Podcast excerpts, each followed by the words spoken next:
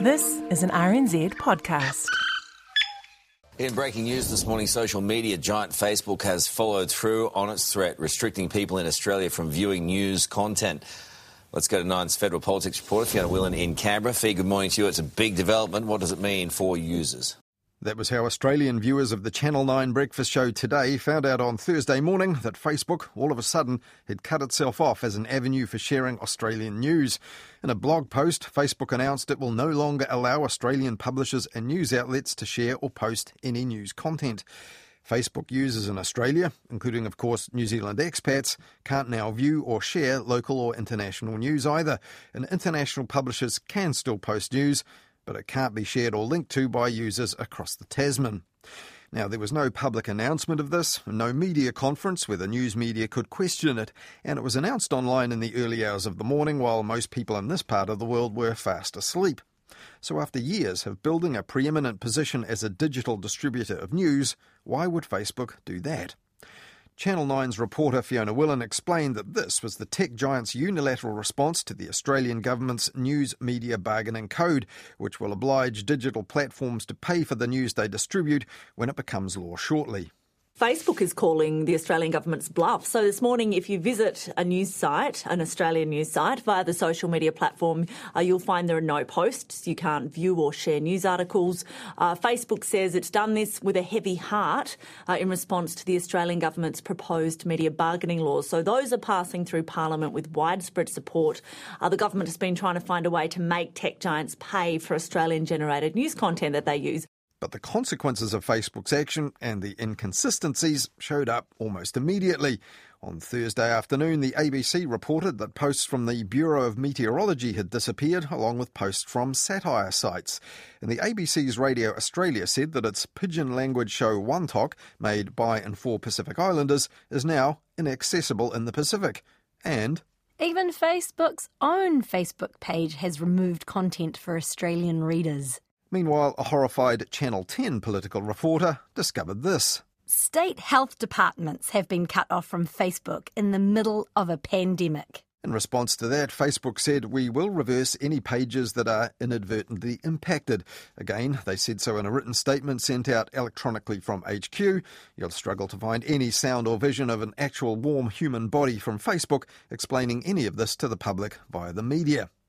But while Facebook is withdrawing from Australian news by withdrawing it from Australian Facebook users, the big beast of search has been cutting deals with major news providers in Australia to get around the news media bargaining code. Google's showcase deals will pump millions of dollars into the bigger companies creating Australian news, such as Seven West Media and Rupert Murdoch's News Corp. The latter deal fueled suspicions that Rupert Murdoch's lobbying was a crucial factor in persuading the Morrison government to confront Google and Facebook overpaying for news in the first place.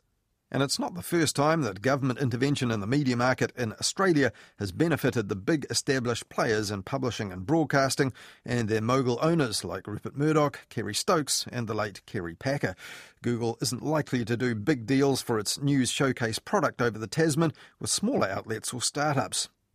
Now, both Facebook and Google have had complicated relationships with the news media over recent years, increasingly antagonistic as the share of digital advertising captured by those platforms grew at the news outlet's expense. And to manage this, the Facebook News Project was set up in 2017. And in 2018, Facebook appointed a head of news partnerships for Australia and New Zealand, Andrew Hunter. Now, back then, he told MediaWatch that Facebook was committed to journalism in this region. There has been a realization that uh, news is um, is incredibly important to uh, the audience, to the ecosystem, uh, and to people on Facebook. Uh, it's also really important to society. Society needs a uh, a fully functioning fourth estate. And Andrew Hunter went on to tell MediaWatch this. Everyone is incredibly passionate about making, um, you know, media work, making news work on Facebook, um, and making, um, you know, Facebook work for the news industry as well. Um, it is not a, a, cynical ploy at all, and there is um, no cynicism in this with this group of people who are working on this uh, on this program of work for the news industry. But that passion and that mission wasn't enough to dissuade the higher ups at Facebook, evidently, from taking the nuclear option in its high stakes game of paying for news. Just last month, Andrew Hunter was hailing the success of more than 20 industry partners, including some New Zealand media outlets, in growing their revenue and audiences against the odds in 2020, the year of COVID 19.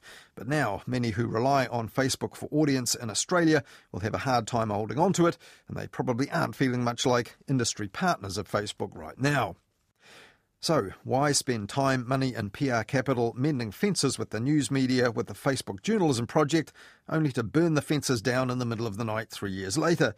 Well, Media Watch wanted to ask Andrew Hunter for comment about this, but he advised by email that our request had been forwarded to the Facebook press team, and the team hasn't been in touch with us yet.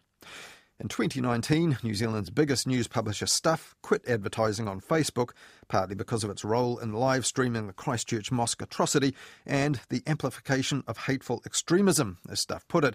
Stuff also paused posting on Facebook and Facebook owned Instagram in July. And its new owner, Sinead Boucher, told us last year they did that partly because they felt Facebook was also becoming too dominant in digital advertising and not contributing enough to news. In fact, Facebook, she said, had never reached out to them. Now, others offshore may now walk away from the outlet that's now walked away from news in Australia. The media world is watching this and taking note, and so too are governments, including ours, which have said they've been monitoring Australia's bid to force the tech giants to pay for news.